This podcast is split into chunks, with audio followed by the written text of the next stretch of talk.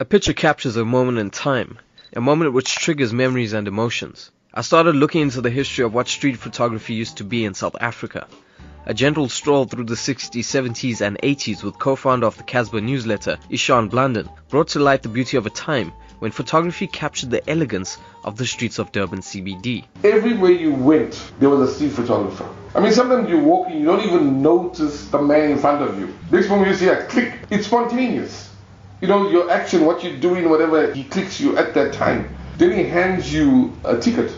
Now, that ticket, you're going to wait for maybe three to four days for them. If you want the photograph, then you go to the studio where he is from and go and purchase the photograph itself. These stories were common. Photographers lining the streets, snapping the unsuspecting, spontaneously capturing the intimacy of an era, suave and classy, yet steeped in the fight for political freedom.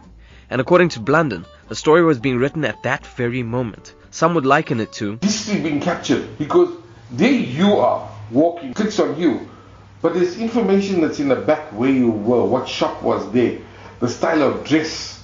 You know, if there was a car, what car. That whole sort of environment itself is captured. The street photographer helps you capture the history. The idea of a mobile phone fitted with a camera was far beyond the imagination then. So you can imagine the reaction if you had told people that 50 years down the line, you could take a picture with a mobile phone. While some argue to the point that cell phones have dimmed the flash on street photography, others beg to differ. Product manager for professional photo and video products for Canon South Africa, Roger Mashin, says the street photography trade is still very much alive. And if anything, cell phones have contributed to this. There's a hell of a lot more people taking photographs than ever before. But street photography still exists on a major scale, and especially in outlying areas up in Africa, like Lagos, like Accra, where street photography is absolutely enormous. Even in an era where you know, cell phones with cameras are pretty much in everybody's hands these days, there's still a demand for a really good quality print.